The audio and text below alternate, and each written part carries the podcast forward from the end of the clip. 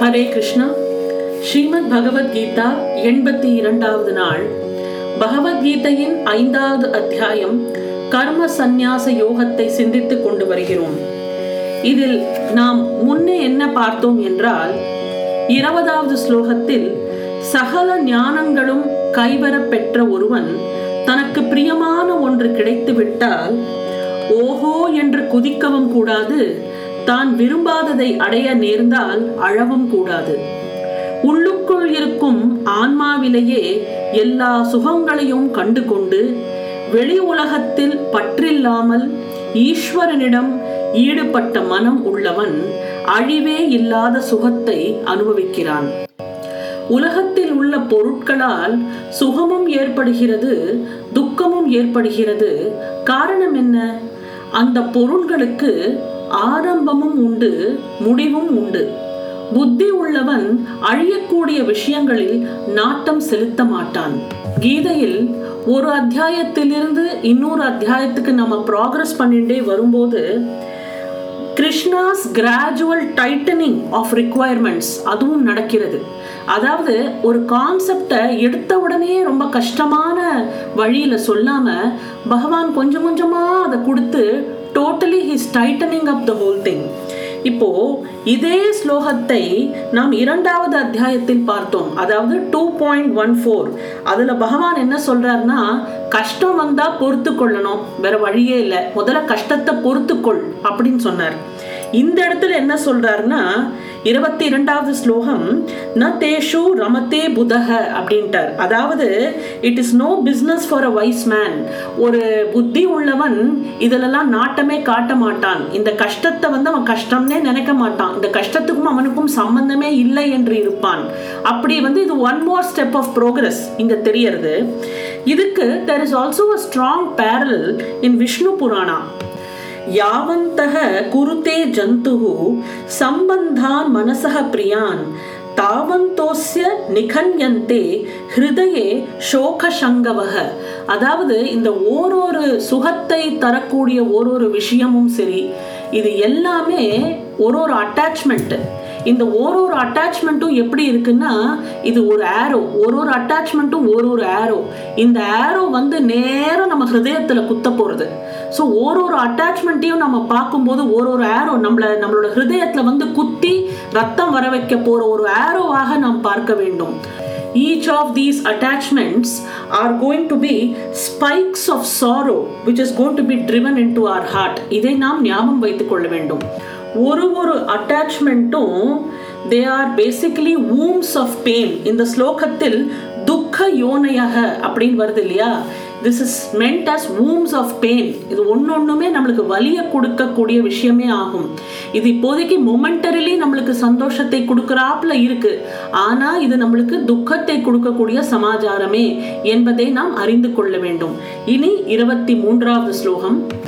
शक्रोतिहैव हयः सोढुं प्राक्शरीरविमोक्षणात् कामक्रोध उद्भवं वेगं संयुक्तः सह सुखी नरः எந்த சாதகன் இந்த மனித பிறவியிலேயே உடல் அழிவதற்கு முன்பே காமத்தினாலும் கோபத்தினாலும் உண்டாகிற எழுச்சியை பொறுத்து கொள்வதற்கு திறன் பெற்று விட்டானோ அந்த மனிதனே யோகி அவனே சுகம் பெற்றவன்.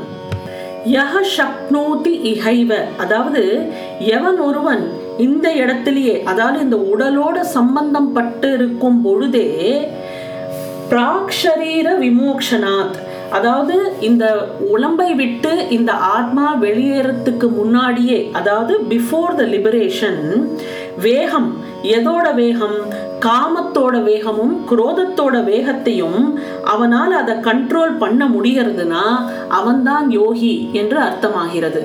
அதாவது கிருஷ்ணா இங்க என்ன சொல்ல முயற்சிக்கிறார் என்றால் இந்த ஆத்மா இந்த உடம்புக்குள்ளே இருக்கும் போதே ஒரு சில ஸ்மால் அட்ஜஸ்ட்மெண்ட்ஸ் நம்ம பண்ணிட்டோம்னா ஒரு சில சேஞ்ச் ஆஃப் ஆட்டிடியூட்ஸ் நம்மளால கொண்டு வர முடிஞ்சதுன்னா அதாவது it's a technique of adjustment of our ஸ்வபாவா நம்மளோட ஆட்டிடியூட்ஸை கொஞ்சம் மாத்திண்டோம்னா இந்த உலகத்துல இருக்கும் போதே இந்த உடம்போட இந்த ஆத்மா இருக்கும் போதே நமக்கு நிம்மதி என்பது கிடைக்கும்.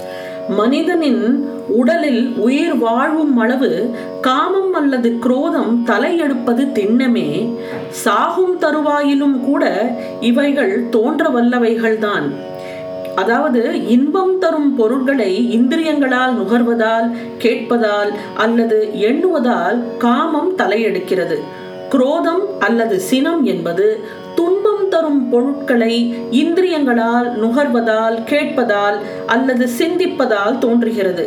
இன்பம் மனசுக்கு பிடிச்ச விஷயங்களை கண்டாலோ கேட்டாலோ நுகர்ந்தாலோ எண்ணினாலோ இன்பம் வருகிறது. மனசுக்கு பிடிக்காத விஷயங்களை எண்ணினாலோ கண்டாலோ நமக்கு குரோதம் வருகிறது. ஆக இந்த மனசுக்கு பிடிச்சது பிடிக்காததுங்கிற ரெண்டு கேட்டகரி இருக்கிறதுனால தானே இந்த ப்ராப்ளம் அந்த கேட்டகரியே வேண்டாம் அப்படிங்கிற. காமம் உள்ளத்தில் தடிக்கும் போது ஒரு புறத்தில் முக மலர்ச்சியாகவும் மயிர்கூச்சலாகவும் வடிவம் எடுக்கிறது.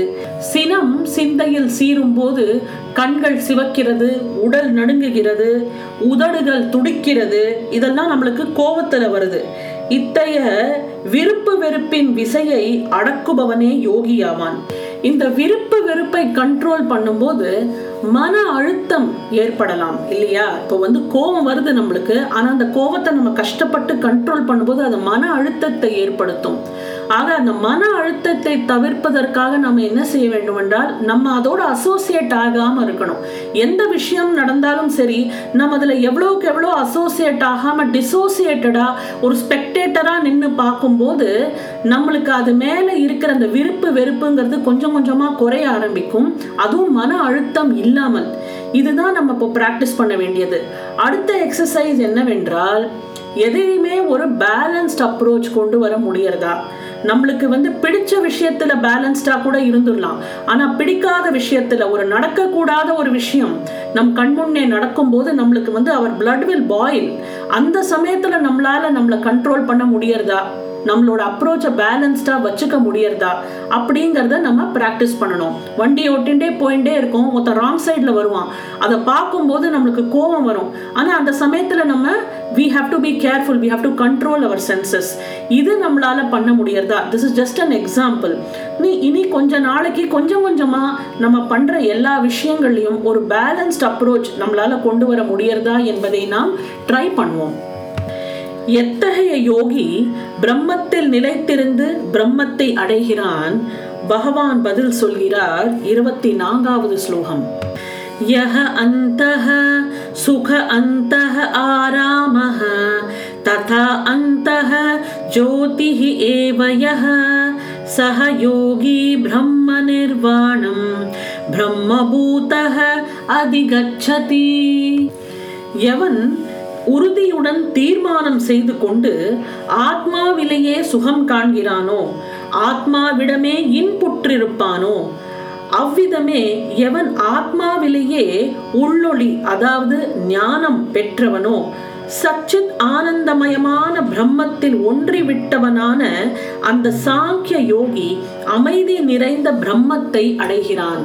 இந்த ஸ்லோகத்தில் அந்த சுகங்கிற வார்த்தை வருகிறது. அப்படி என்றால் inner happiness one who can seek inner happiness அதே மாதிரி அந்த ஆராமக அதாவது இன்னர் பிளஷர் அந்த ஜோதி அந்தர் ஜோதின்னு சொல்லும்போது உள்ளே இருக்கிற இல்யூமினேஷன் இல்யூமினேஷன் ஆஃப் த ஸ்பிரிட் எவனால அதாவது பிரம்ம பூத்தக எவனால் இது முடிகிறதோ அவன் யோகி அவன் வெற்றி அடைகிறான் அதிகச்சதி வெற்றி அடைகிறான். எதை வெற்றி அடைகிறான்?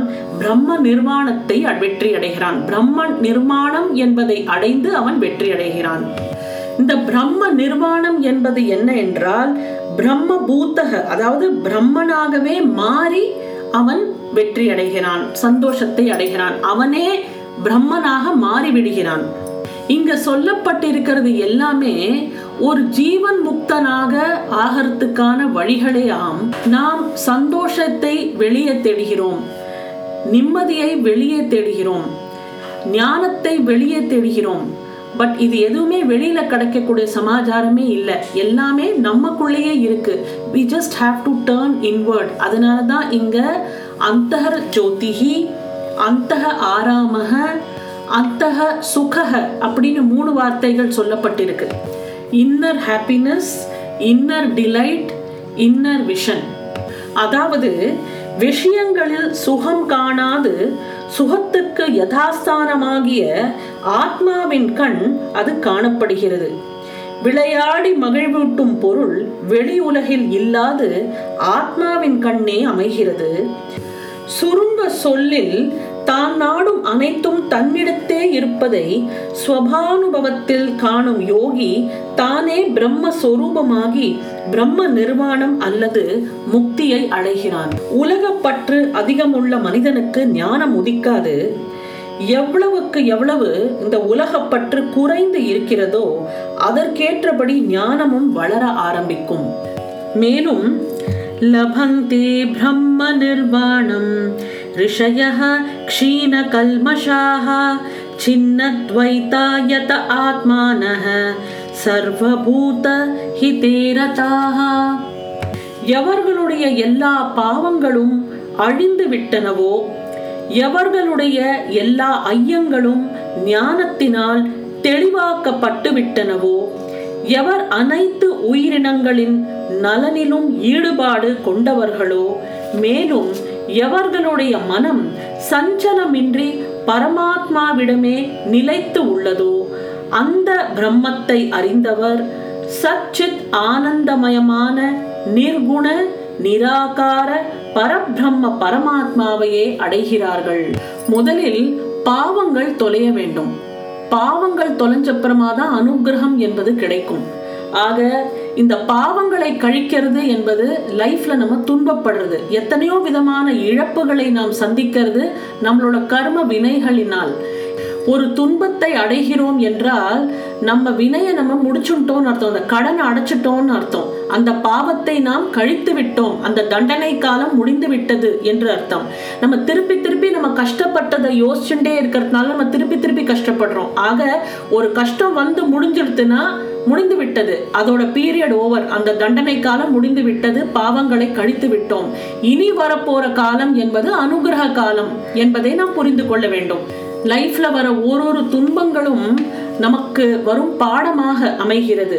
ஆக இந்த பாடங்களை நாம் பார்க்கும்போது நம்ம மனசுல இருக்கிற ஐயங்கள் என்பது அகன்றுவிடும் ஐயம் அகன்றவுடன் ஞானம் பிறக்கும்.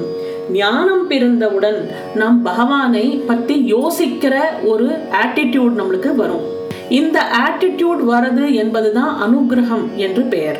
இந்த மாதிரி the whole thing is a process தீவினைகளை களைந்து ஐயங்களை அகற்றி இந்திரியங்களை அடக்கி எல்லா உயிர்களின் நன்மையில் மகிழ்வூறும் ரிஷிகள் பிரம்ம நிர்வாணம் அடைகிறார்கள். ரிஷின்னு சொல்லும்போது ஞானி என்று பொருள். அதாவது ரிஷிகள் என்பவர்கள் தத்துவ தரிசனம் அடைய பெற்றவர்கள் பற்றற்ற வாழ்க்கையால் அவர்களுக்கு பூரண ஞானம் வருகிறது. பற்று இல்லை எனிலும் எல்லா உயிர்களும் இன்புற்று இருப்பதற்கான உபாயங்களை எல்லாம் அவர்கள் கையாளுகிறார்கள். முதல்ல அடுத்தவங்களுக்கெல்லாம் ஒரு சர்வீஸ் ஓரியன்டா இருக்கிற ஒரு வாழ்க்கை அமையும். ஆக இதெல்லாமே ஒரு ப்ராசஸ்னு சொன்னேன் இல்லையா? ஸோ மனமும் இந்திரியங்களும் அடங்க பொறாமையினால் அவர்கள் அங்கனம் செயலில் ஈடுபடுபவர் அல்லர். முற்றிலும் தன்னடக்கமே வடிவம் எடுத்தவர்கள். ஆக அவர்களுக்கு பாவம் ஒன்றும் வந்து அமைவதில்லை. பிரம்ம நிர்வாணம் அல்லது பேரானந்த பிராப்திக்கு அவர்கள் தகுதி உடையவர்கள் ஆகின்றனர். இனி இந்த பிரம்ம ஞானிகளின் மகிமை யாது என்பதை பார்ப்போம். நாளைக்கு பகவத்கீதையின் எண்பத்தி இரண்டாவது நாள் உங்களை நாளை சந்திக்கின்றேன். நன்றி வணக்கம்.